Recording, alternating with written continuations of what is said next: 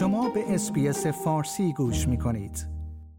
دفتر امانوئل مکرون رئیس جمهوری فرانسه اعلام کرده است وی روز گذشته با آنتونی آلبانیزی نخست وزیر جدید استرالیا در مورد بازسازی روابط مبتنی بر اعتماد بین دو کشور گفتگو کردند.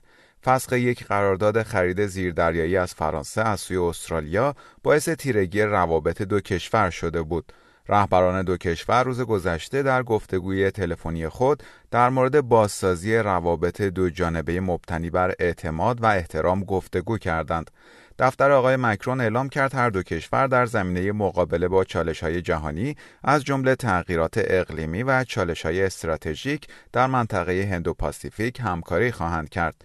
در بیانیه دفتر آقای مکرون آمده است یک نقشه راه برای سازماندهی دستور کار جدید روابط جدید آماده خواهد شد تا انعطاف پذیری ما را تقویت کند و به صلح و امنیت منطقه‌ای کمک کند.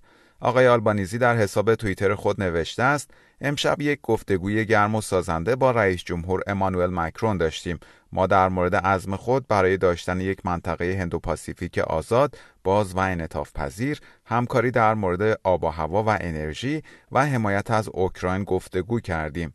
سال گذشته اسکات موریسون نخست وزیر استرالیا یک قرارداد خرید زیردریایی از نیوال گروپ فرانسه را فسخ کرد و به جای آن یک قرارداد خرید زیردریایی های اتمی با آمریکا و لندن امضا کرد. فسخ این قرارداد 90 میلیارد دلاری باعث خشم پاریس شد و دولت این کشور آقای موریسون را به دروغگویی متهم کرد. آقای موریسون این اتهام را رد کرد. در ماه سپتامبر سال گذشته استرالیا اعلام کرد قراردادی که با شرکت فرانسوی Naval Group در سال 2016 امضا کرده بود را لغو می کند. استرالیا سپس اعلام کرد که امکان دستیابی به فناوری زیردریایی های اتمی آمریکا و انگلیس در قالب یک پیمان موسوم به AUKUS را بررسی خواهد کرد. در پی این اقدام فرانسه به طور موقت سفرای خود را از استرالیا و آمریکا فرا خواند. در ماه آوریل مقامات استرالیایی اعلام کرده بودند ممکن است کانبرا مجبور شود به دلیل فسخ این قرارداد 5.5 میلیارد دلار به فرانسه پرداخت کند. like، share، comment. اس‌بی‌اس فارسی را در فیسبوک دنبال کنید.